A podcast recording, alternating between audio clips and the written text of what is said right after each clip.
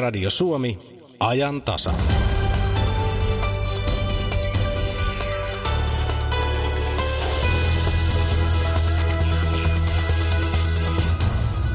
Suomi.fi on verkkopalvelu, jonka luvataan kokoavan julkisen hallinnon palvelut yhteen paikkaan. Miten Suomi.fi toimii ja mitä sieltä löytyy, siitä ajantasan alkupuolella.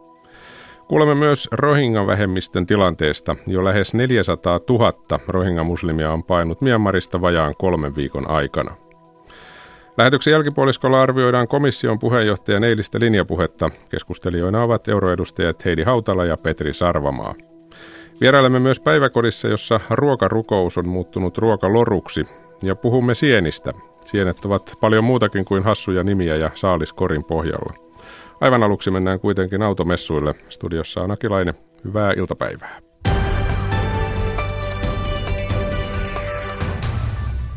Saksassa Frankfurtissa ovat alkaneet kansainväliset automessut. Tapahtuma on Euroopan suurimpia autoalan tapahtumia ja kymmenpäiväisen tapahtuman avasi tänään liittokansleri Angela Merkel. Frankfurtissa on paikalla toimittajamme Risto Mattila. Risto, hyvää iltapäivää. Iltapäivää, iltapäivää. Mitäs nyt kuvaisit semmoiselle ihmiselle, joka on käynyt joskus ehkä autokaupassa, mutta ei koskaan saksalaisilla automessuilla, että minkälainen tapahtuma on kyseessä? Kyseessä on aika valtava tapahtuma. Täällä on toistakymmentä hallia kaiken kaikkiaan täynnä autoalaan liittyvää, enim, tietysti automalleja ja merkkejä, autovalmistajia, mutta myös kaiken näköistä muuta siihen liittyvää. Ja yksi tuollainen halli on, jos ei nyt lähelle, melko lähelle kuitenkin ää, tämmöisen sanotaan Helsingin messukeskuksen kokoinen, eli, eli nämä hallit on todella suuria ja tietysti koko luokka on niin suuri, että millään ei ehdi sitten kaikkia kiertää. Mekin ollaan täällä jo muutama päivä oltu ja ollaan oikeastaan nähty vasta niin kuin muutama halli ja, ja muutama automerkki. Nähtävää on autoihmisille todella paljon ja jos nyt vertaa suomalaisen autokauppaan, niin tietysti Bratwurstia saa myös vähän enemmän täällä. auto poikineen. No nyt kun olet kuitenkin muutama päivä jo katsellut ympärillesi, niin mitkä ne tänä vuonna saksalaisen autolun teemat ja kehityssuunnat näyttäisivät olevan? Tänä vuonna täällä on teemana tulevaisuuden liikkuminen ja äh, jonkin verran aiheesta on esillä tämmöisillä erityisillä teemaosastoilla, mutta omaan silmiini pikkasen niin kuin näytti kotikutoiselta ja puuhastelulta verrattuna sitten esimerkiksi näiden automerkkien valtavaan näyttävään esillepanoon. Jotenkin ehkä yllättävää on ollut se, että kuitenkin keskustelua on hallinnut esimerkiksi nämä dieselkysymykset ja autotehtaat on joutunut puolustuskannalla sitten selittämään, että diesel on edelleen turvallista ja järkevää ostaa ja dieselmoottorien kehitystyötä jatketaan koko ajan. Eli vaikea sanoa nyt sitten, että kuinka onnistunut tämä näyttely on teemaltaan sen suhteen, että ihmisiä kuitenkin tuntuvat kiinnostavan tosi paljon ihan nämä arkiset dieselkysymykset, mutta sitten tietysti tämä tuleva, tulevaisuuden tekniikka, mutta se ei kyllä näy täällä niin kuin itse olisin uskonut, että se tänä vuonna näkyisi. Niin, ajatasassakin on puhuttu yhdistelmästä Saksa ja dieselautot, ja siitä on tietysti kirjoitettu ja puhuttu viime aikoina paljon. Onko siis niin, että kun Saksassa olet, niin siellä on dieselautoja näkyvillä paljon tässäkin näyttelyssä kaikesta huolimatta?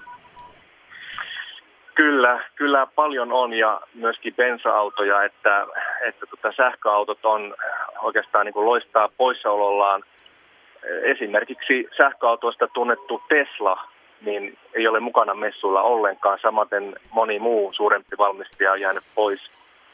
Esimerkiksi Nissan, jolla on tunnettu sähköautomalle, ei ole täällä ollenkaan. On katsottu, että ajateltu ilmeisesti, että moni autovalmistaja säästää näissä messukuluissa Tämä on valtavan iso ponnistus monelle. Esimerkiksi joidenkin tietojen mukaan Mercedeksen messuosasto maksaa 40 miljoonaa tai tämä messuilla olo. Se on valtava raha autotehtaille, jotka joutuvat entistä tarkemmin miettimään, mihin, mihin rahansa laittavat. Ää, sähköautoja on esillä vähän.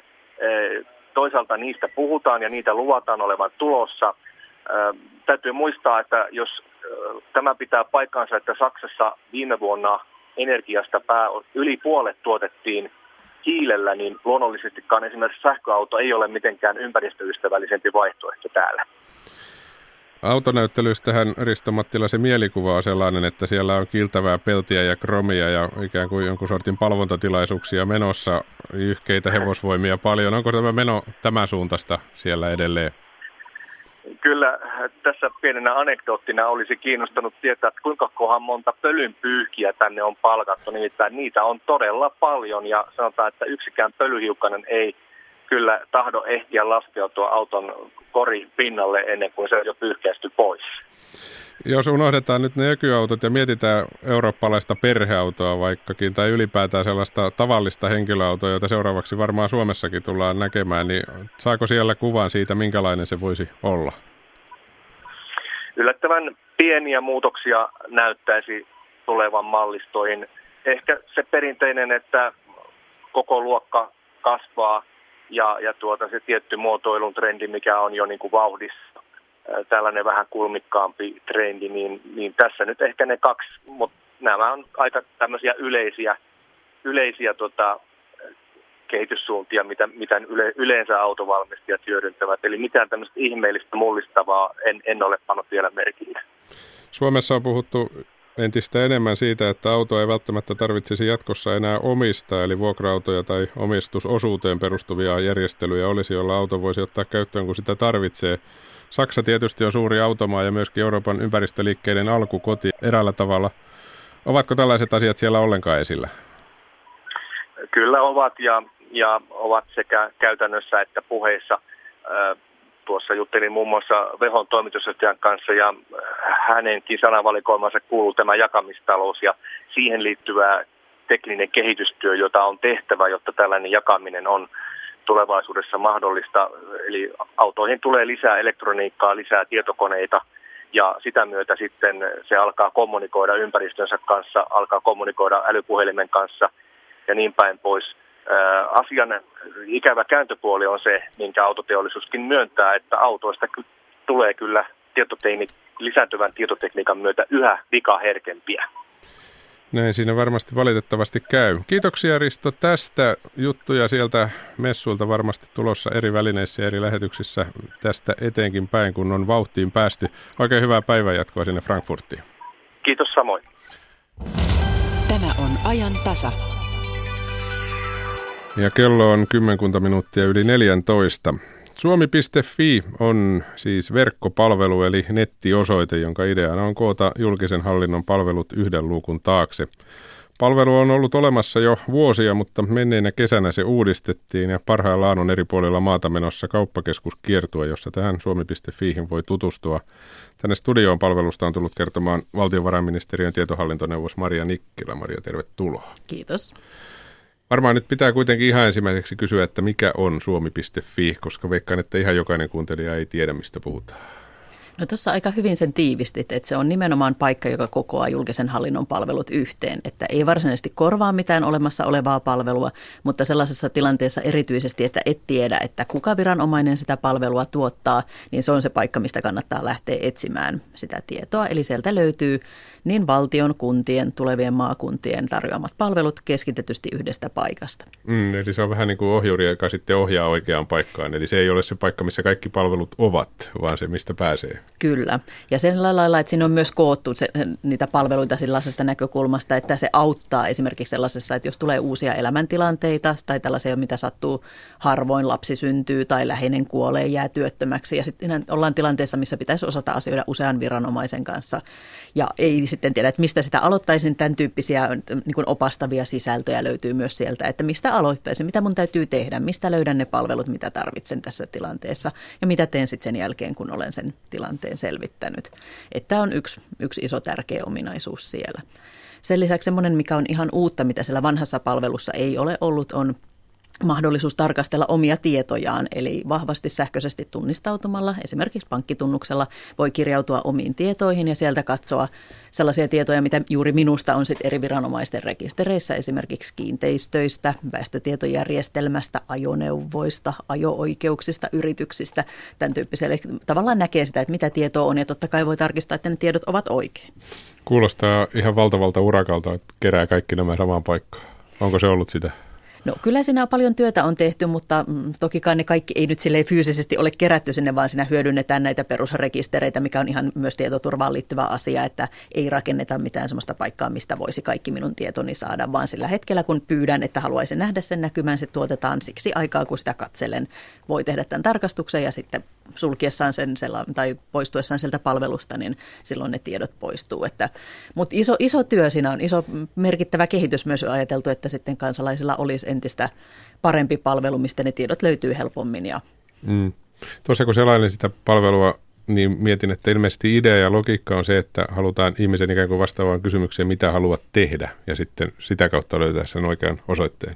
No kyllä sekin on. Että tietysti niin kuin sellaiset helpot tilanteet, että etsin tietoa verotuksesta, niin useimmathan lähtee silloin verottajan sivulta sitä hakemaan, mutta semmoisia jotain vaikka kalastuslupaa, missä nyt ei ole välttämättä jokaiselle ihan selkeä, että kuka viranomainen sitä nyt sitten tarjoaa, niin voi, haluan kalastusluvan tai haluan tietää lesken eläkkeestä, tämän tyylisiä asioita, niin silloin niillä hakusanoilla sit pääsee tätä kautta eteenpäin ja löytää sen oikean toimijan ja löytää myös sen palvelun ja voi löytää tätä kautta esimerkiksi palvelupisteen, joka sitten esitetään kartalla ja siihen on jopa kytketty tämmöinen reittiopas, eli fyysisesti, että miten pääsen paikalle, jos haluan käydä asioimassa siellä paikalla enkä hoitaa asiaa sähköllä tai puhelimella sitten. Hmm. Hakutoiminta on varmaan tällaisessa palvelussa aika olennainen asia. Se on aivan kriittinen ja sitä ollaan parhaillaan vielä, ollaan huomattu, että pikkasen pitää vielä kehittää, että se ehkä tämän palvelun tilanteesta, että meillä on ollut kokeiluversio itse asiassa jo puolitoista vuotta olemassa. Nyt julkaistiin tämä varsinainen tuotantoversio, mutta jatkuvasti kehitetään lisää, että hakutoiminto on kehittymässä. Siihen tulee uusia rekistereitä ja sitten me ollaan valmistelemassa sinne myös aivan uusia ominaisuuksia. Eli tässä pian on tarkoitus julkaista sinne tällainen kansalaisen viestipalvelu, sähköinen postilaatikko, johon voisin ottaa sitten julkishallinnon viranomaisten lähettämiä viestejä vastaan.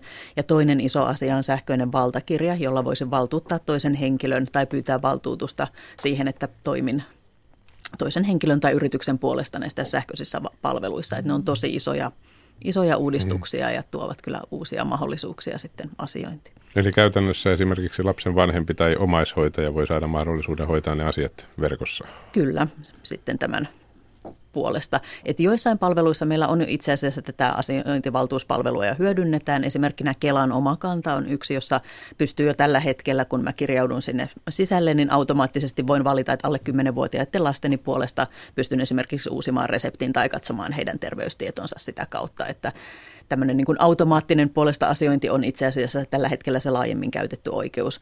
Mutta sitten jatkossa esimerkiksi kun vanhempani ikääntyvät, he voisivat antaa minulle sitten oikeuden asioida heidän puolestaan tietyissä sähköisissä palveluissa. Tai sitten ihan tämmöiset tilanteet, jossa nuori lähtee vaikka ulkomaille vaihto-oppilaaksi muutamaksi kuukaudeksi, niin hän voisi valtuuttaa tämmöisen lyhytaikaisen valtuutuksen, että vaikka vanhemmat tai kaverit hoitavat sitten asiat sillä aikaa Suomessa. Mm.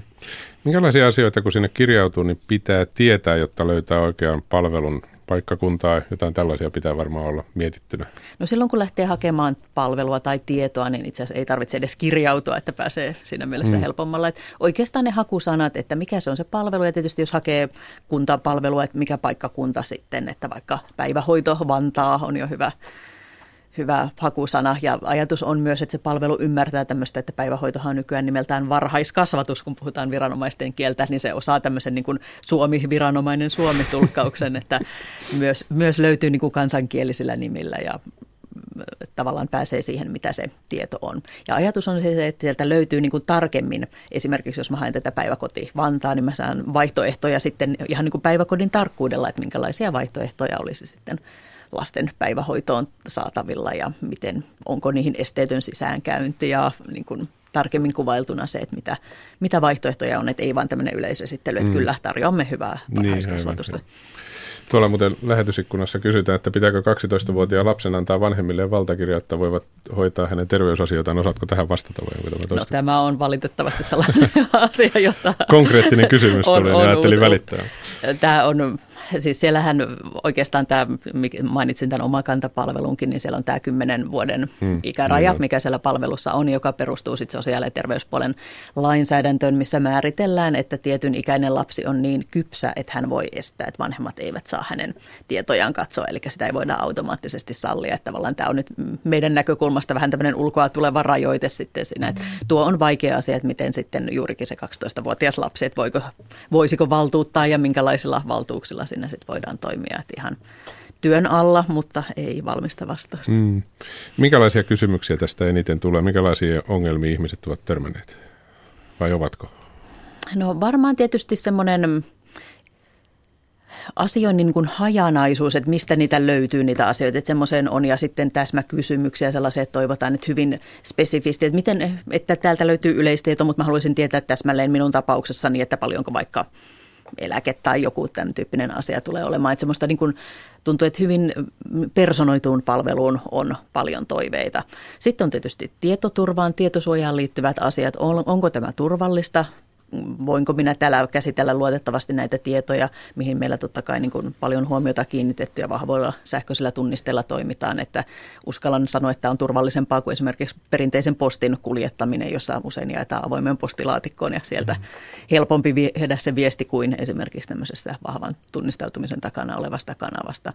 Ja sitten tietysti henkilöt, että jos ei ole laitteita, ei ole pankkitunnuksia, on epävarmuutta siinä, että osaako käyttää, niin tällaiset asiat on sitten tietysti semmoisia, mitä, mitä niin kuin nousee esille ja mitä yritetään myös aktiivisesti ratkoa, että miten me pystytään tukemaan, mistä saa apua, miten pääsen eteenpäin silloin, kun tulee se hankala tilanne. Mm. No, jos ei ole nettiä käytössä, tilanne on tietysti selvä, silloin ei voi nettipalvelua käyttää, mutta pitääkö olla pankkitunnukset, jos haluaa kirjautua? No pankkitunnukset, mobiilivarmenne tai tämä väestörekisterikeskuksen tarjoama tunnistamiskortti, niin ne on ne tavat, millä sinne pääsee. Eli kaikki hyväksytyt vahvan sähköisen tunnistamisen tavat meillä on käytössä, mutta mm. niillä pääsee sitten eteenpäin. Mutta tietysti tavallisin varmaan pankkitunnukset, mitä no, käytetään. No pankkitunnukset on yli 99 prosenttia, mitä käytetään kaikessa asioinnissa, että ne on kyllä nyt tällä hetkellä se merkittävin tunnistautumistapa, mutta kaikki muutkin on, käyvät kyllä. Mm. Menossa on kiertue, joka alkoi Helsingistä 7. päivä syyskuuta 28 kauppakeskusta 22 eri paikkakunnalla. Tarkoitus on ilmeisesti ainakin yrittää tuoda palvelua ihmisten lähelle. No se on nimenomaan se ajatus, että pystyisi tulemaan kysymään, katsomaan, kokeilemaan, kuulemaan, että mitä, mitä on tehty ja saada siihen apua. Että itse asiassa ensimmäisenä päivänä Kampin kauppakeskuksessa, mistä lähdettiin liikkeelle, niin sinne yksi rouva sitten, hän oli leikannut lehdestä tämän uutisen, sitten hänellä oli oma pädi mukana, hän tuli sinne, että näyttäkää mulle, miten tämä toimii. Että hän haluaa kokeilla, hän haluaa oppia ja sitten käytiin läpi siinä palvelun toiminnallisuudet ja hän hyvin tyytyväisenä sitten poistui, että tämä on nyt hanskassa.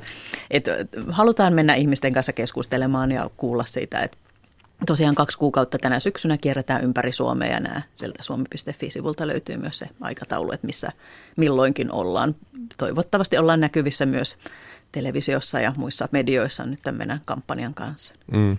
Ja ilmeisesti tosiaan, niin kuin tästäkin kävi ilmi, niin ihan kädestä pitäen siellä saa neuvoa, kun menee Kyllä paikalle. sieltä saa, että siellä on laitteet, millä sitä pääsee kokeilemaan ja katsomaan, että miten, miten homma toimii. Joko Maria Nikkilä voi sanoa, mitkä ovat ne suosituimmat asiat, mitä tämän palvelun kautta haetaan? Miksi ihmiset sitä yleensä käyttävät? No tietysti tämä palveluhaku, nämä omat tiedot on herättänyt paljon niin mielenkiintoa, että miten haluan käydä katsomassa, mitä minusta on, koska omat asiat ovat aina yleensä mielenkiintoisia. Mm. Ja tietysti nämä uudet palvelut, että me oltiin kesällä Porissa sitten Suomi-areenassa viikon verran siellä esittelemässä, niin kyllä tämä valtuuspalvelun niin kun sitä löytyy tämmöinen demo, millä sitä voi kokeilla, niin se oli kyllä semmoinen, että musta tuntuu, että siinä oikeasti tarjotaan sellainen palvelu, jolle on todella, todella vahva tilaus ollut. Että olenkin pitkään miettinyt, että miksi tämmöistä ei ole ja nyt se, se ollaan sitten saamassa käyttöön tässä pikkuhiljaa, niin varmasti auttaa monella niin kuin ihan sitä arkiasiointia. Mitäs käyttäjämäärät tähän mennessä? No käyttäjämäärät on vielä kohtuullisia, että nyt just katsottiin lukuja, että oli, oli lähtenyt nousuun ihan hyvin, kun saatiin tämä markkinointikampanja käyntiin, että odotan, että kyllä me tässä syksyn, syksyn aikana noustaan sitten aivan uusille sadoille tuhansille sitten tämän kanssa. Että ihannetilannehan on tietysti se, että ei tarvitse asioida ollenkaan. Että sinänsä se käyttäjämäärä ei ole itseistarkoitus, mutta siinä kohtaa, kun ihminen on hukassa ja tarvitsee sen tiedon, niin silloin, että meillä on selkeä paikka, johon ohjata ja mistä sitten se asia tulee ratkaistua. Ja sanoitkin tuossa, että edelleen kehitetään, eli tosiaan toisen henkilön puolesta asioiminen ja se sähköinen postilaatikko ovat tulevaisuuden asioita. Kyllä, tarkoitus tässä tässä. Että sähköinen postilaatikko meillä on toiveessa, että tämän vuoden aikana saadaan jo valmiiksi ja tämä puolesta asiointi itse asiassa niin kuin tekninen valmius on, että sitä mukaan kun viranomaiset liittää tätä omiin asiointipalveluihinsa, niin siellä joitain on, mutta sanotaan, että tämmöisiä ihan koko kansaa koskettavia massapalveluita ei vielä ole, mitä nyt kaikille kannalle, kansalle kannattaisi mainostaa, mutta näkisin, että varmaan nämä rupeaisivat olemaan aika mm. pian kyllä mukana. Ne taitaa olla sen tyyppinen palvelu, että valmis se ei taida olla koskaan, koska aina tulee jotain uutta eikä se saakka olla valmis. Se on hirveän vaarallinen ajatus, että se olisi valmis, koska me ollaan hirveän isossa muutoksessa, että teknologiat muuttuu, yhteiskunta muuttuu, meillä muuttuu koko hallintorakenne, meille tulee maakuntia, sotealueita. Että me on tehty tässä iso pohjatyö sinne, että me pystytään toisaalta reagoimaan tähän muutokseen ja tarjoamaan myös kansalaisille parempaa palvelua siitä riippumatta, että asioiko he nyt sitten maakunnan kanssa tai sotetoimijan kanssa. Että edelleen, että nyt meillä on aika hyvä pohja tuottaa ne palvelut osaksi sitten tätä portaalia ja kansalaisille niin kuin helpolla tavalla, että siinä mielessä muutos on tässä ehdottomasti mahdollisuus. Niinpä. Eli kaikki vaan katsomaan, miltä näyttää suomi.fi. Kiitoksia Maria Nikkilä, kun pääsit paikalle. Kiitos.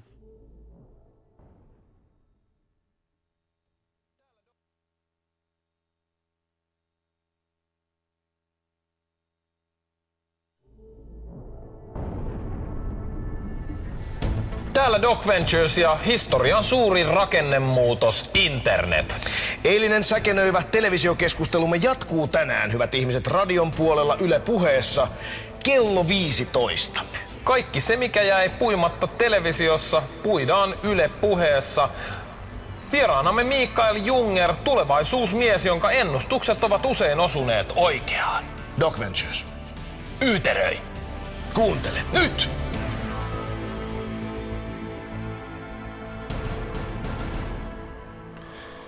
Kello on 14.24. Ajantasassa ihan seuraavaksi puhetta Rohingojen tilanteesta. Kuulemme tässä lähetyksessä myös europarlamentaarikkojen arvioita komission puheenjohtajan eilisestä puheesta.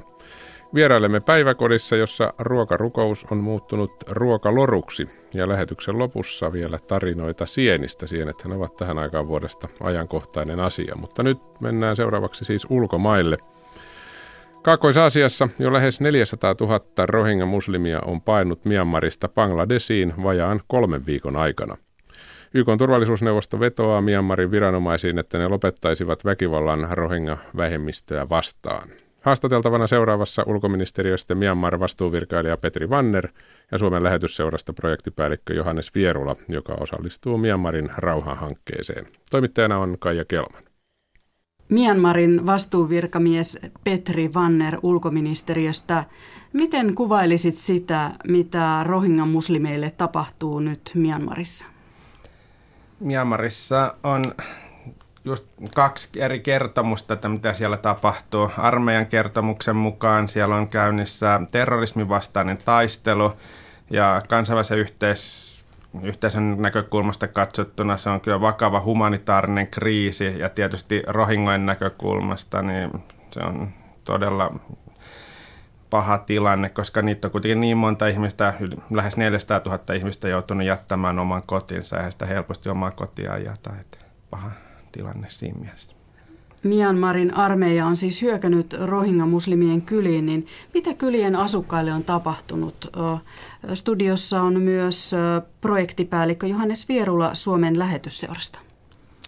No tästäkin tavallaan liikkuu kahta erilaista narratiivia. Että toisaalta armeija sanoo, että hän on hyökännyt vain näitä terroristeja vastaan, mutta sitten taas kansainväliseltä yhteisöltä tulee sellaista viestiä, että, että siviiliuhrien määrä on, on hyvin suuri. Eli käytännössä ää, semmoista varmaa tietoa alueelta on vaikea saada, mutta kyllä kaikki merkit viittaa siihen, että, että tilanne on siviiliuhrien kannalta äärimmäisen vakava.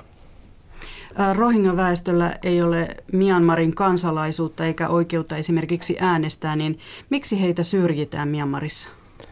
No, siihen on Myanmarilaisten valtainen, buddhalaisen valtaenemmistön näkökulmasta siinä on niin kuin montakin erilaista syytä, mutta ne on historiallisia syitä, että siinä niin kuin on kertynyt ajan saatossa paljon erilaista kaunaa näiden väestöryhmien kesken.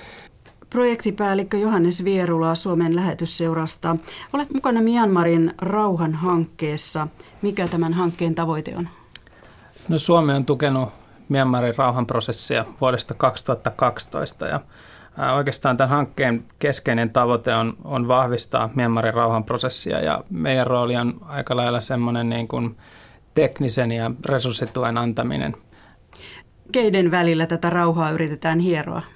No siis tämä on tavallaan aika laaja kysymys sillä, tai laaja tämä tota, porukka, ketä tässä on mukana, koska pelkästään etniset aseelliset ryhmät ei voi olla edustamassa jotain tiettyä etnistä ryhmää. Että siinä mielessä siellä on muun muassa maan hallitus, eri poliittiset puolueet, mukaan lukien etniset poliittiset puolueet ja tietysti etnisiä ryhmiä ja myös kansalaisyhteiskunta. Ilmeisesti rohingoita ei ole otettu tähän mukaan. Miksi ei? No rohingat on tavallaan tästä meidän rauhahankkeesta vähän erillinen kysymys, että tässä tullaan sitten siihen kysymykseen, että heidän kansalaisuudestaan. Että aika vaikea on käydä poliittista dialogia, jos ei ole tätä Myanmarin kansalaisuutta. Ja sehän on totta kai valitettava, valitettava tilanne, mutta tämä on valitettavasti se, missä tällä hetkellä mennään. No elokuussa 25. päivänä joukko Rohinga kapinallisia hyökkäsi kohti rajapoliiseja. Miksi väkivaltaisuudet leimahtivat nyt? Oikeastaan tässä on pidempi kehitys siinä mielessä, että vuonna 2012 nämä väkivaltaisuudet käynnistyi. Että silloin oli tämmöistä ehkä niin kyläyhteisöjen ja kaupungeissa tämmöistä taistelua näiden etnisten ryhmien välillä – ja nyt sitten uudestaan nämä leimahti nämä väkivaltaisuudet lokakuussa viime vuonna ja nyt uudestaan, että, että minkä takia ne väkivaltaisuudet käynnistyivät, niin siinä on jäänyt kytemään näitä ongelmia ja tyytymättömyyttä. Että esimerkiksi nämä Rohingya-vähemmistöt, ne asuu aika monet tämmöisillä aidatuilla alueilla – josta ei kerta kaikkiaan pääse pois ollenkaan ja siellä ei ole elinkeinoja eikä ole koulutusta eikä terveydenhuoltoa, niin sitten päätet, jotkut on saanut siitä, nämä ilmeisesti nämä rohinga sissit on saanut tarpeekseen asioista ja halusi sitten alkaa tekemään jotain asialle ja mutta tosi valitettavaa tämä on, koska se antaa kuitenkin armeijalle sitten niin kuin heidän mielestään verukkeen sitten alkaa toimia siellä alueella ja he on niin kuin aika lailla ylimitottanut näitä toimenpiteitä siellä kuitenkin. Eli rohingojen olot ovat hyvin tukalat silloinkin, kun ei ole tällaista kriisiä päällä. Joo, pitää paikkaansa. Et esimerkiksi jos niin kun kävin tuossa viime toukokuussa alueella siellä Rakhainin osavaltiossa, keskisessä osassa, niin siellä kävin siellä alueen pääkaupungissa Rauk nimisessä paikassa. Siellä on viiden tunnin matka Sitveen, joka on tämä koko Rakhainin alueen pääkaupunki, niin jotta sieltä esimerkiksi pääsee, jos tarvii kiireistä erityistä terveydenhuoltoa, niin täytyy anoa lupa, että pääsee kylästä pois. Sitten pitää hankkia poliisi turvaamaan tätä kuljetusta, että pääsee sinne Sitveen sairaalaan. Että ne olosuhteet siellä on oikeasti tosi vaikeat ja vaikka naapurikylässä olisi hyvä koulu, niin oma lapsi esimerkiksi ei pääse sinne kouluun. Ja sitten esimerkiksi osa kylistä sijaitsee aikaisemmin merenrannalla, niin siellä pystyy käymään kalastamassa, mutta nyt se kalastamisoikeuskin on otettu pois. Että siellä ei niin kuin oikein ole mitään, että se on tosi vaikea se elämä siellä. Miten sitten Myanmarin naapurimaat suhtautuvat tähän kriisiin? Onko niillä jotain vaikutusvaltaa? Kaikista eniten vaikutusvaltaa meidän tai mun näkökulmasta on Kiinalla, mutta Kiina on ollut aika hiljaa tässä tilanteessa. Et heillä on tietysti Rakhinen alueella omat taloudelliset intressinsä, muun muassa öljy- ja kaasuputket kulkee tuolta Sitven läheisyydestä tuonne Kiinan puolelle, ja siinä on tarkoitus kiinalaisten rakentaa tämmöinen iso erityistalousalue ja syvämeren satama, ja mutta kiinalaiset ei ole puuttunut oikeastaan mitenkään, osannut kovinkaan montaa sanaa tästä. Bangladesh on tietysti suoraan osallinen tässä, koska sinne on siirtynyt tässä historian saatossa arvioiden mukaan 500-700 000 rohingya-muslimia, joille sitten täytyy löytää sieltä majapaikat ja ylläpito. Eli Kiina siis haluaa turvata omat etunsa öljymarkkinoilla. Ja sitten Bangladesin pääministeri on vaatinut, että Myanmar perustaisi turvavyöhykkeitä, jonne rohingat voisivat pian palata. Siis eikö kumpikaan maa halua tätä rohingaväestöä? No, rohingoilla on valitettavasti niin ikävä tilanne, että niitä ei oikein halua käytännössä kukaan omille alueilleen. Et, et esimerkiksi tässä oli 2015 oli tämmöinen isompi venepakolaistapauss, että sieltä lähdettiin ison joukoin meren yli Taimaan puolelle ja sitten tuonne Malesiaan myöskin, mutta sielläkin heitä kohdellaan aika huonosti. Et Ja sitten ainoa toivo melkein on, että sitten pääsee sieltä jonnekin eteenpäin vielä. Et se tilanne on todella ikävä rohingojen kannalta. Ja koska niin kuin Myanmarissa 90 prosenttia voisi sanoa valtaväestöstä kokee, että nämä on vieraita ihmisiä, jotka on tullut luvatta heidän alueelle, vaikka he ovat siellä siis pidempään, niin että niistä vaan pitäisi jotenkin päästä eroon. Että se on todella ikävä tilanne. Myanmarin johdossa on Nobelin rauhanpalkinnolla palkittu Aung San Suu Kyi. Hän on joutunut nyt arvostelun kohteeksi. Muun muassa monet, monethan Nobel-palkitut, ainakin Dalai Lama, Desmond Tutu ja Malala Yousafzai ovat arvostelleet häntä ja eteläafrikkalainen Desmond Tutu toivoi, että Suu Kyi ei enää vaikenisi asiasta. Johannes Vierula, miten arvioit Aung San Suu Kyin toimintaa? No Aung San Suu Kyi on tavallaan toimii äh, vähän niin kuin puu ja kuoren välissä, että ei oikein tiedetä, että voiko hän yleensäkään kommentoida tätä tilannetta vai onko se sitten niin, että hän ei halua kommentoida sitä. Että kun armeija on kuitenkin asettanut nämä tietyt reunaehdot demokratiakehitykselle, eli käytännössä armeijalla on perustuslaillinen oikeus ottaa valta takaisin, mikä turvallisuus, mikäli turvallisuustilanne näin vaatii, niin se totta kai rajoittaa hyvin paljon sitä, mihin Aung San Suu Kyi pystyy puuttumaan. Mutta totta kai että tätä on ihmetelty kansainvälisesti ja itsekin ihmettelen, että, että miksi tämmöiseen asiaan ei puututa. Petri Vanner ulkoministeriöstä, osoittaako tämä nykyinen tilanne sitä, että armeijalla on tosiasiallinen valtamaassa? Armeijalla on ehdottomasti keskeinen asema, että heillä on kolme keskeistä ministerin salkkua, eikä he vastaa puolustusasioista, sitten sisäasioista, johon kuuluu myöskin tämä oikeusjärjestelmä ja virkamiesnimitykset ja sitten raja-alueet, johon kuuluu nämä kaikki etniset alueet. Tämän se armeijan asema on todella vahva ja heitä vastaan on hankala tehdä päätöksiä tämän nykyisen perustuslain puitteissa, joten tosissaan Aung San Suu Kyin kädet on aika sidottuja, mutta me ollaan nähty kansainvälisessä yhteisössä, että Aung San Suu Kyi on kuitenkin paras toivo, mitä meillä on tässä tilanteessa, että Myanmar pysyisi demokratian tai lähtisi se demokratiakehitys menemään eteenpäin. Näin Myanmarin tilanteesta kertoivat ulkoministeriön Myanmar vastuuvirkamies Petri Vanner ja projektipäällikkö Johannes Vierula. Toimittajana edellä oli Kaija Kelman. Tämä on ajan tasa. 14.35 on kello. Jatketaan EU-asioihin. EU-komission puheenjohtaja Jean-Claude Junckerhan valoi eilisessä linjapuheessaan uskoa nykyistä vahvempaan Eurooppaan. Europarlamentaarikot Heidi Hautala ja Petri Sarvamaa arvioivat seuraavaksi komission puheenjohtajan linjapuhetta. Hautala ja Sarvamaa löysivät puheesta paljon hyvää. Päivi Neitiniemi haastattelee. Jo etukäteen hänen odotettiin esittävän oman skenaarionsa, kuudennen mallin Euroopan tulevaisuudesta ja sen hän tekikin. Niin, niin mikä oli Junckerin tärkein sanoma Heidi Hautala?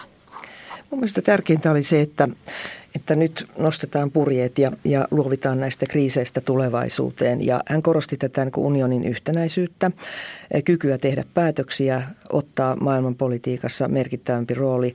Hän puhui siitä, että, että kahta jäsenvaltiota lukunottamatta kaikki on sitoutuneet aikanaan siirtymään euroon. Hän ei uskonut mihinkään tämmöiseen erilliseen euroalueeseen, jolla olisi europarlamentti ja tämän tyyppisiä asioita. Hän sanoi, että nyt jo perustamissopimukset mahdollista sen, että ulko- ja turvallisuuspolitiikasta tehdään määräenemmistöllä neuvostossa päätöksiä, mikä olisi iso vapauttava tekijä siihen, että EU kykenisi ottamaan roolinsa. Eli tämä oli minusta positiivinen ja hän oli jollain jännällä tavalla niin kuin tässä löytänyt myös itsensä. Ja se oli mun mielestä, oli hauska kuunnella sitä puhetta. Oliko tämä liittovaltiopuhe? Ei se minusta ollut liittovaltiopuhe. Se on liittovaltio ensikään mikään mörkö, ei ole mitään tämmöistä niin kuin liittovaltio on off, mutta hän korosti sitä, että jos EU aikoo lunastaa kansalaisten silmissä odotukset, niin, niin silloin täytyy, täytyy ikään kuin myös ky, ky, kyetä tekemään asioita ja, ja siirtyä eteenpäin. Joo, kyllä hyvin samoilla, samoilla sävelillä kuin Heidi tässä asiassa. Ää, nimenomaan ankkurit ylös ja, ja purjeet, ja nyt purjehditaan. Öm, No siinä tapauksessa tota, kysyn tähän sivuun niin. ihan yksityiskohtaisesti, että kun hän haluaa esimerkiksi talous- ja valtiovarainministerin ja, ja puhuu, että Euroopan va- vakausmekanismi täytyy muuttaa Euroopan valuuttarahastoksi ja, ja hän haluaa yhä enemmän maita euroalueeseen, niin mitä mieltä Petri Sarvamaa olette näistä? No nämä on kaikki, kaikki oikeastaan samaa asiaa, eli, eli juuri sitä, että, että Eurooppa voi paremmin, mitä enemmän me teemme asioita yhdessä ja, ja nimenomaan, siis mä käytin tällaista vertausta itse asiassa eilen BBC-lähetyksessä, että jos, jos sä laitat yhden euron tuohon pöydälle ja mä laitan yhden euron, ja sitten me katsotaan yhdessä, että mitä me voitaisiin hankkia sillä kahdella eurolla ja sitten jakaa sitä, niin, niin kyllähän me kumpikin saadaan silloin pikkusen enemmän kuin me saataisiin sillä omalla yhdellä eurolla. Että tämä, tämä on minusta semmoinen konkreettinen esimerkki siitä ja sen takia tätä, tätä äh, valuuttaunionia ja ylipäätään tätä EUn yhteistä talouspolitiikkaa täytyy edelleen viedä pienin askelin eteenpäin. Se muuten vielä tuosta Junckerin puheesta, että hän oli todellakin nyt vapautunut ja, ja hän pystyi hyvin rennosti myöskin niin kuin visioimaan rohkeasti, vaikka kaikki ymmärtää, että semmoinen ajatus kuin yksi presidentti koko Euroopalle, joka, joka jäi myöskin hyvin mieleen hänen puheestaan, että se ei ole niin kuin realismia mitenkään lähivuosina, mutta tällaisia visioita meillä täytyy olla – että me, että me tuota, nähdään niin kuin se, että mikä merkitys tällä on. Ja niin kuin mä sanoin BBClle, että britit tulee kyllä ihan varmasti tämän myös 10-20 vuoden säteellä sitten huomaamaan, että, että miten tämä Eurooppa oikeasti toimii ja menee eteenpäin. No aikana, jolloin väliaikaisia rajatarkastuksia tehdään useiden jäsenmaiden äh, rajoilla pakolaiskriisin seurauksena ja puhutaan ylipäätänsä tästä Schengen-järjestelmän toimimattomuudesta, niin Juncker haluaa Romanian ja Bulgarian heti tänne Schengen-alueeseen ja Kroatian, kun se täyttää kriteerit, eli, eli lisää väkeä Schengen-alueelle. Heidi Hautala, miksi, mit, mitä mieltä tästä ajatuksesta? No perustelu tälle on se, että, että silloin on entistä helpompi valvoa unionin ulkorajoja. Ja sitten kun Juncker vahvasti painotti tämmöistä niin oikeusvaltiota ja sitoutumista EU-tuomioistuimen ratkaisuihin, niin hän, tähän oli suora viittaus Slovakialle ja Unkarille, jotka eivät saaneet valitustaa viime viikolla tuomioistumessa läpi siitä, että EUlla ei olisi ollut toimivaltaa 2015 tämän niin sanotun pakolaiskriisin aikaa, niin päättää tämmöistä pakolaisten uudelleen sijoittamisesta eri jäsenvaltioiden niiden niin kuin kyvyn mukaisesti. Eli varmasti niin tässä on, tässä on niin kuin järkeä, että samalla kun niin kuin pitää huolestia ulkorajoista ja Romania ja Bulgaria varmaan sellaisia maita, joiden, joille ulkorajoille tulee paljon paljon myöskin pakolaisia, niin sitten myöskin tämä, että meidän pitää kantaa vastuuta. Minusta oli hienoa, että Juncker myös kertoi siitä, että meillä on kollektiivi, meillä on yhteinen vastuu siitä, mitä kauheita asioita pakolaisille tapahtuu esimerkiksi Libyan näissä totta, tämmöisissä mä sanoisin pidätyskeskuksissa. Eli tämä, kokonaisuus on sellainen, joka varmasti tänä syksynä niin otetaan esiin tässä ei ole mitään epäselvää siinä, että, että tämän asian hoitaminen, pakolaispolitiikan hoitaminen vaatii yhteisiä päätöksiä, yhteistä pakolaispolitiikkaa. Tässä vapaan liikkuvuuden alueen, Schengen-alueen laajentamisessa Bulgariaan ja Romaniaan on mun mielestä erittäin tärkeää koko ajan pitää mielessä se, että se tehdään hallitusti. Ja toisin sanoen sitten, kun, kun me olemme ensin varmistaneet, että mekanismit toimivat ja samaan aikaan vahvistamme tätä ulkorajojen valvontaa, niin sen jälkeen tämä on täysin luonnollinen ja ihan oikea suunta tietenkin, koska koska integraation, tai ei pidä edetä, mutta sen kannattaa edetä. Ja, ja, ja tässähän oli hyvin merkittävä tässä Junckerin puheessa juuri se, miten hän ojensi kätensä itäisen Keski-Euroopan jäsenvaltiolle, Unkarille, Puolalle, Slovakialle, Tsekille, Romanialle, Bulgarialle ja nimenomaan suoraan niiden kansalaisille. Eli perusteli kansalaisille sen, että et, et miksi me ollaan kaikki itse asiassa saman kohtalon. Mutta ei kuitenkaan nostanut niitä ongelmia esille, jotka juuri riittyvät näihin näihin valtioihin. Ei, eihän, ei, eihän tuota, tämähän ei ollut sen tyyppinen, tämä oli visiopuhe ja meidän tehtävä tuolla parlamentissa muun muassa on sitten niin kuin esimerkiksi sisä- ja oikeusasioiden valiokunnassa, jossa, jossa olen, olen mukana, niin, niin pitää huoli siitä, että, että nämä käytännön asiat sitten toimii esimerkiksi Schengenin laajennuksen yhteydessä. No Heidi Hauta, niin. Juncker, niin kyllä Juncker sanoi hyvin selvästi ja, ja painotti sitä, että oikeusvaltio ei ole mikään raksiruutuun vaihtoehto, vaan se on velvoite. Ei kyllä tämä oli selvä viesti Unkarille ja Puolalle, jotka, jotka on kuristanut tuomioistuinlaitosta ja mediaa. Vähän eri tavalla kumpikin, mutta Mutta uskon, että myöskin tässä asiassa syksyllä varmaan niin joudutaan miettimään vakavasti sitä, että tarkoittaako EUn perustamissopimuksen artikla 7 mitä, joka, joka niin kuin sitten alkaa rajoittaa sellaisten maiden mahdollisuutta esimerkiksi äänivaltaa ynnä muuta, jotka, jotka niin kuin selvästi poikkeaa näistä niin sanotusta eurooppalaisista arvoista. Ja mun täytyy sanoa, että mä olen ilahtunut siitä, että viime aikoina yhä useampi on niin kuin muistanut sen, että mille arvoille Euroopan unioni on rakennettu. Ja niistä Juncker puhu. Vapaus, demokratia, oikeusvaltio, tasa-arvo. Hän puhuu myös paljon työelämän tasa-arvosta. Hän puhuu siitä, että ei voi olla niin kuin kahden kerroksen väkeä EUn sisämarkkinoilla työ, työssä. Ja tämä nyt varmasti viittaa siihen, että, että tota, tähän niin kuin työsuojeluun ja, ja työ, yle, yleensä niin kuin työelämän oikeuksiin, tasa-arvoon tullaan komissiossa kiinnittämään paljon huomiota. Junckerhan on niin kuin lämmin tämmöisen sosiaalisen pilarin kannattaja. Näin totesi vihreiden europarlamentaarikko Heidi Hautala. Keskustelussa oli mukana myös kokoomuksen europarlamentaarikko Petri Sarvamaa ja toimittajana Päivi Neitiniemi. Ja sitten palataan kotimaahan hyvinkin maaläheisiin asioihin, eli mennään päiväkotiin. Elokuussa tulivat käyttöön opetushallituksen uudet varhaiskasvatusohjeet. Ne muun muassa poistivat uskonnon harjoittamisen päiväkotien varhaiskasvatuksesta. Toisaalta seurakunnat voivat jatkaa yhteistyötään päiväkotien kanssa entiseen tapaan niiden lasten kanssa, joiden vanhemmille se sopii. Aiemmin keskipohjalaisessa Vetelin kunnassakin Kivitaskun päiväkodissa luettiin ruokarukous ennen päiväruokailua. Nyt rukouksen tilalla on ruokaloru. Kattila ja vuoka, täältä tulee ruoka. Lusikkaan kun tartun, suureksi mä tartun. Leivä syön, maidon juon, ruokarauhan muille suo. Tänään meillä on ruokana nakkikeittoa ja leivän päälle näkyy olevan sulatejuustoa ja sitten tietenkin ruokajuomana maitoa. Tervetuloa syömään. Ketäs teitä tässä kaikkea on tässä lapsia? Mikä sun nimi on? Nimi on Sara, Hilla, Matti, Rasmus. Mitä te tykkäätte tuosta uudesta ruokalorusta? Hyvin. Koska sitten minä tavallisella keppihevosella. Mitä sä tykkäät siitä? Onko se ollut mukava lukea? Se on aika hauska. Mikä siinä on hauskaa? Kun siinä on se kattila ja vuoka. Muistatteko te sitä vanhaa ruokarukousta, mikä teillä oli? Ja. Mitä te tykkäätte siitä, että se rukous on nyt vaihtunut, että nyt onkin loru? No, mä osaan sen toisen lorun. Mä panin Minä pitänyt sitä. Niin, mitä sä tykkäät siitä, että nyt sulla on tää ruokaloru eikä Minä voi pitää. Minä pidän. Kuinka helppo oli opetella tuo uusi loru? No, hoitotätit opetteli minua. Ja onko siinä aina hoitotäti sitten, että se näyttää teille, miten se tapahtuu? Joo. Ja sen jälkeen te menette reippaasti syömään, eikö niin? Joo. Elokuussa tulivat käyttöön opetushallituksen uudet varhaiskasvatusohjeet ja niissä yksi suurimmista asioista on se, että uskonnon harjoittaminen on poistunut päiväkodista ja varhaiskasvatuksesta. Vetelin päiväkodin johtaja Auli Honkaniemi, millaisia muutoksia tehtiin tällä Vetelissä?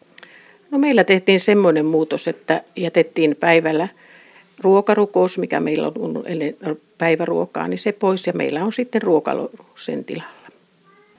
Ja sitten tietysti jo aikaisemminkin kysytty luvat noihin seurakunnan hetkiin, mitä meillä täällä on, mutta nyt vielä tarkasti katsotaan, että varmasti on lupa-asiat kunnossa. Millaista palautetta on lapsilta tullut tästä, että ruokarukous on vaihtunut loruun? No ei oikeastaan. Lapset on vielä niin pieniä, että ei oikeastaan, en ole huomannut minkäänlaista. Tuliko minkäänlaista ihmettelyä tai menikö kädet automaattisesti rukoiluasentoon? No voivat joskus mennä ja meillä on semmoinen leikki siinä, että siinä ehkä ei, ei mene ne kädet ristiin, mutta ne saa mennä jos haluaa, mutta että en, ole, en ole siihen niin kiinnittänyt huomiota. Millaista palautetta sitten vanhemmilta on tullut? Onko sitä tullut? No vähän on tullut, mutta ei mitenkään paljon ainakaan tässä vaiheessa vielä. Vielä ei varmaan moni tiedäkään niin. tällaisesta muutoksesta. Niin. Kuinka nopeasti lapset ovat nyt omaksuneet tämän loruttamisen? Ihan, ja meillä on useita erilaisia loruja ja aina vähän vaihellaan. Ja Ihan, ihan nopeasti kyllä. Mitäs päiväkodin henkilökunta on ajatellut, että kuinka suuren muutoksen edessä nyt ollaan ammatillisessa mielessä? No kyllä se puhututti silloin syksyllä, kun me juteltiin tästä, niin kyllä se monenlaista mielipidettä tietysti tuli ja mietityt tämä asia kyllä. Että nyt on nämä valtakunnalliset ohjeet on tämmöiset. Vetelin päiväkodin johtaja Auli Honkaniemi, Vetelissä on perinteisesti rukoiltu vuosikausia, käytännössä aina.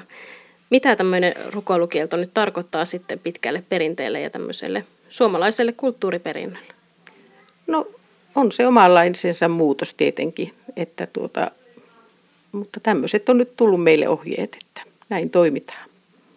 Mitä itse ajattelet tästä muutoksesta, että onko se hyvä asia, että uskonnon harjoittaminen poistuu päiväkodesta? No se on tosi vaikea kysymys, että en, en ole miettinyt sitä paljon, että en osaa sanoa siihen oikeaa vastausta kyllä. Tämä uskonnon harjoittamisen poistaminen vaikuttaa myös seurakuntayhteistyöhön. Minkälaisia linjauksia Vetelissä on tehty sen suhteen, että miten seurakunnan kanssa tehdään jatkossa yhteistyötä? Ihan, ihan samalla lailla kuin aikaisemminkin. Siinä ei ole mitään tullut muutosta kyllä, että hyvä yhteistyö on ollut. Ja te olette kysynyt sitten lapsilta, että ketkä haluavat osallistua näihin yhteistyötilaisuuksiin, niin kuinka laajaa se on ollut se kiinnostus? No vanhemmilta kysytään, että, että tuota, niin, melkein kaikki niin kuin ovat tulossa aina, kun meillä on, että, että tuota, niin hyvin vähän on. Mutta on, on kyllä semmoisiakin, jotka eivät tule. Sitten heille järjestetään muuta ohjelmaa. Näin sanoi Vetelin päiväkodin johtaja Auli Honkaniemi. Toimittajana edellä oli Katariina Poranen. Ja ajantasan lopuksi vielä puhetta sienistä. Limanuljaska, tummalaki tympönen, känsä tuhkelo, sata sukupuolta ikuinen elämä. Sienet ovat enimmäkseen muuta kuin saalista korin pohjalla. Maakasveja tuskin olisi ilman sieniä, eikä olutta. Sienet hohtavat pimeässä ja maustavat juuston. Ne kantavat biotekniikan lupauksia. Tämä seuraava juttu esitteli uutta biologista tietoa ajantasassa neljä vuotta sitten, mutta sienethän ovat taas kerran juuri nyt ajankohtaisia. Tuhkelot. Tumma jalkalakkin nupikka. Tumma jalkalapikka. Valkorisakas, valkovahakas, valkovinjuurekas. Kirjailija Johan Mannerkorpi kirjoitti 70-luvulla radioteatterille kuunnelman sienihulluista Isot lapset leikkii. Kuin runo tai loitsu, pelkkä nimiluettelo. Mystistä tai ainakin tuntematonta on myös sienten elämä. Sienten biologiasta on nyt koottu kirja, joka kiinnostaisi varmaankin kuunnelman henkilöitä. Uutta tietoa on tullut paljon sitten heidän aikojensa – Muutamia vuosikymmeniä sitten sienet luettiin kasveihin, sitten ne erotettiin kasvikunnasta, koska ne eivät yhteytä. Nyt sienet ovat eläimiä, tai ainakin melkein. Ne on peräsiimasia, ihan niin kuin eläimetkin. Et eläimet on niiden lähiryhmä. Kasvit on sitten hyvin paljon kauempana. Sanoo yliopiston lehtori dosentti Sari Timonen, toinen sienten biologian toimittajista. Tupasorakas. Mikä sekin mahtaa olla? Sorakkaat. Ahaa, nyt käsitän. Se on saman syntyperän sieniä kuin muorakkaat. Suo muorakas. Monta vuotta minä aina soiden laitoja kulkiessa katselin, sattuisiko näkymään suo muorakkaita. Kunnes yhtäkkiä tajusin, ettei sellaisia sieniä kuin muorakkaa tule olemassakaan. On vain orakkaita ja niiden joukossa yksi, jonka lakissa on suomuja. Toimituskunta ei ole nimennyt uusia sieniä, mutta kehitteli kyllä suomenkielistä sienitieteellistä sanastoa. Siis mun henkilökohtaisia suosikkeja on täällä sukkulanapa esimerkiksi, josta ennen on käytetty Suomessa vaan tällaista spindle pole body. Toinen vastaava on spitzenkörper, niin nyt se on sitten kärkitihentymä että voi ihan oikeasti kirjoittaa suomenkielistä tekstiä. Tynnyri Huokonen musta on kanssa tosi hyvä. Oh. Vaikka minusta kyllä tuntuu, että kohta alkaa kasvaa sieniä joka paikassa. Alkamattakin kasvaa joka paikassa. Nenän niistä. Miljoona sienen itiötä on mennyt läpi. Tämä kirja kertoo sienten salaperäisestä elämästä ja suurin osa sienistä, niiden elämästä on paljalle silmälle näkymätöntä. Onko sieniä kaikkialla? Sitten kun mennään maa perässä esimerkiksi tarpeeksi syvälle, että alkaa olla 100 astetta lämmintä, niin siellä, sieltä ei sieniä enää löydy. Mutta jos nyt ajatellaan tämmöisiä niin kuin tavallisia ää, ympäristöjä, missä ihmisetkin viihtyy, niin niissä kaikissa ympäristöissä on sieniä. Löytyykö vielä uusia sienilajeja Suomesta? Jo, aivan varmasti löytyy. Et nimettyjä sienilajeja on tällä hetkellä noin 100 000, mutta sienten kohdalla on vähän ongelmana se ollut tässä kuvaamisessa, että on ollut ikään kuin kasvien kuvaamis- ja nimeämissäännöt. Mm. Ja niihin vaaditaan sitten semmoisia näkyviä tai tietyn tyyppisiä rakenteita, yleensä seksuaalirakenteita tai sellaisia suvullisia rakenteita, eikä monet sienet tee sellaisia ollenkaan. Mutta pikkuhiljaa ollaan pääsemässä ehkä erityyppiseen säännöstöön.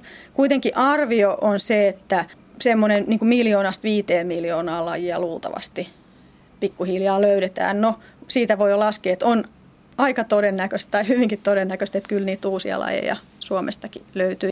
Mikä se on se suurin sieni ja millä tavalla mitattuna suurin? Tuossa on tämmöinen jättiläiskokoinen kääpäsieni. Tämä itiöemä pelkästään on 20 vuoden ikäinen.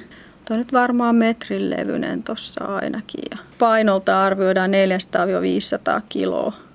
Sienethän voivat elää tosi vanhoiksi. No periaatteessa ikuisesti, jos se, niin kauan kuin se ympäristö on olemassa. Kallein, jos kauppasienestä puhutaan, niin onko se sitten se tryffeli 3000 euroa kilo? Luultavasti on musta tryffeli, jos on tosi hieno yksilö, mutta matsutaket on myös tosi kalliita. Että jos on nuori, suuri yksilö, niin Japanissa voidaan maksaa aikamoisia hintoja niistä kanssa. Noidan kehä. Eräiden lakkisienten muodostama kehä joka syntyy siten, että sienirihmasto laajenee säteittäisesti ja sen keskusta kuolee, jolloin itiöemiä syntyy vain nuorimpiin kehänmuotoisiin osiin. Jos ajatellaan näitä erikoisuuksia vielä, joku loisikat, jotka mm. voivat niin kuin hermojärjestelmän vallata, mitä tällaisia muita erikoisuuksia voisi mainita? No ehkä semmoinen, mikä ihmisiin nyt varmaan viehättää, tai jotka on tosi hienon näköisiä, on nämä itsevalaisevat sienet. Nimenomaan valkolahoissa on sellaisia sieniä, joissa ne itiöemät valasee. Ja ne voi valaista tosi paljon. Kyllä se on semmoinen vihertävä valo. No arkipuheessa, kun puhutaan sienistä, niin usein tarkoitetaan sitä itiöemää. Minkälaiset olosuhteet vaaditaan, että tämä itiöemä putkahtaa jonnekin, jonnekin pinnalle? Eri sienillä erilaiset. Mä, suomalaisia tietysti eniten kiinnostaa semmoiset sienet varmaan, joita voi syödä. Niin mm. Niihin vaikuttaa usein se, että millainen lämpötila on ollut kesällä, kuinka aurinkoista, miten hyvin, niin miten hyvin ne puut on yhteyttänyt, miten ne jaksaa. Ja sitten kosteus. Mm. Ää, just jos metsäsieniä ajatellaan, niin se itiöemien tuotto ei ole niille mitenkään elämän ja kuoleman asia, koska se rihmasto siellä yleensä selviää. Että itiöemiä käytetään vaan – siihen, että voidaan levittäytyä vielä uusille alueille tai tehdä uudenlaisia geneettisiä kombinaatioita. Mutta sitä ehtii, jo. jos ei tehdä tänä vuonna, niin voi tehdä seuraavan vuonna tai sitä seuraavan vuonna. Eli näitä lisääntymistapoja on siis useita? Niitä on vaikka kuinka hirveästi. Ja sukupuolia on vaikka kuinka paljon, että ei ole vain kaksi sukupuolta, vaan voi olla kymmeniä satoja, riippuu vähän mistä sienilajista on kysymys. Hiivasta, jalkasilsasta ja lattiasienestä ihminen pyrkii eroon. Torajyvää ja perunaruttoa viljelijä pitää riasana, mutta on paljon sienistä hyötyäkin. Penicillin ja muut antibiootit, uusia syöpälääkkeitäkin on sienistä saatu. Sari Timonen kertoo uusista sienten käyttötavoista teollisuudessa melkein kaikki vaalennetut farkut, niin ne on entsymaattisesti vaalennettuja, koska kivipesu on kallista ja tosi Joo, haitallista on. niille, jotka sitä tekee ja myös sille ympäröivälle luonnolle. No entäs tästä voisiko ottaa muita esimerkkejä tämmöisistä uusista sovellutuksista tai tämmöistä kasvavista esimerkiksi tekstiiliteollisuudessa?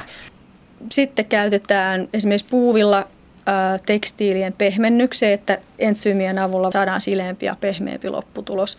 Väriaineiden, kun tehdään vaatteiden värjäystä, niin niitä jäteliemiä, jotka saattaa olla hyvinkin myrkyllisiä, niin niitä voidaan myös käsitellä entsyymeillä niin, että ne sienientsyymit hajottaa sitten sen myrkyllisen väriaineen. Myöskin on siis ihan patentoituja systeemejä nykyään, että voidaan käyttää esimerkiksi öljy saastuneen maan puhdistamiseen ihan sienirihmastoa ja se, että kasvatetaan sinne sienirihmastoon mm-hmm. erilaisia niin kuin aumasysteemejä. Myöskin vieläkin hankalampia jonkun dioksiinia ja muiden hajotukseen, niin jotkut sienet Aha. on aika tehokkaita hajottamaan niitä. Oikein tämmöisiä kovia myrkkyjä. Joo, joo, ihan kloorattuja hiilivetyjä, kaiken näköistä todella ikävää aineesta. Sieniä on siis kaikkialla, mutta olisiko mitään ilman sieniä? Et jos ei olisi ollut sienijuuri tätä symbioosia, niin ei meillä olisi ainakaan nykyisen kaltaisia maakasvejakaan. Ja jos me nyt ajatellaan mm. ihmisiä ja maakasveja, niin maakasvit on aika tärkeitä sille, mm. että mitään kuivan maan tämmöistä eläinelämää on. Nämä ruokasienet, ne useimmiten tarvitsee puita ja sen, sen nimi jo koivun punikkitatti tai haavan punikkitatti kertoo sen, että mitä puuta tämä sieni tarvitsee. Tarvitsevatko kaikki sienet jollain tavalla muita lajeja? Kyllä, koska sienet on kuitenkin toisen varasia.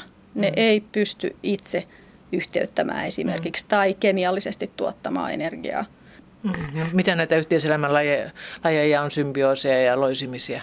Niin ja sitten ihan perushajottamista, että hajottajinahan sienet niin, on kuitenkin joo. ihan hirveän tärkeitä. Että ne on meidän ehkä tärkeimpiä, ainakin kasviaineksen hajottajaeliöitä. Niin, että jos ei niitä olisi, niin kyllä me peityttäisiin täällä kasviainekseen aika nopeasti. Meistä tulee sieniä ennen pitkään. Minusta tupasmalikka, sinusta suomua rakas. Tämän kuunnelman näyttelijät olivat Eva-Karina Volanen ja Martti Järvinen. Toimittajana tässä jutussa oli Katariina Lahtonen. Alkoholilaki on edennyt eduskuntaan. Tästä aiheesta lisää uutisissa noin minuutin kuluttua. Toinen tuore tieto kertoo, että Suomen tietotoimisto STT aloittaa koko ruotsinkielistä toimitusta koskevat YT-neuvottelut. STTn toimitusjohtajan ja vastaavan päätoimittajan Mika Petterssonin mukaan YT-neuvottelut johtuvat taloudellisista ja tuotannollisista syistä. Ruotsinkielisessä toimituksessa STTssä on kymmenen vakituista työntekijää. YT-neuvottelut aloitetaan myöhemmin tässä kuussa, ne kestävät vähintään kuusi viikkoa. Ajantasassa huomenna puhutaan nälkäpäivästä. Vieraksi saapuu Punaisen ristin kansainvälisessä komiteassa Genevessä työskentelevä suomalaislääkäri Päivi Laurila, joka toimii apulaisjohtajana komitean terveysohjelmissa. Esimerkiksi Jemenin vaikea tilanne otetaan esille, mitä sinne lahjoitettu raha saa aikaan. Ja jos haluat kysyä Yle Areenan ja Elävän arkiston toiminnasta, se on mahdollista jo nyt lähettämällä sähköpostia osoitteeseen ajantasa.yle.fi. Huomenna kysymyksiin Yle vastaosuudessa saapuu vastaamaan ohjelmapäällikkö Reijo Perälä. Tällaista siis huomenna. Tämä ajantasa oli tässä. Kiitoksia seurasta. Kello on 15.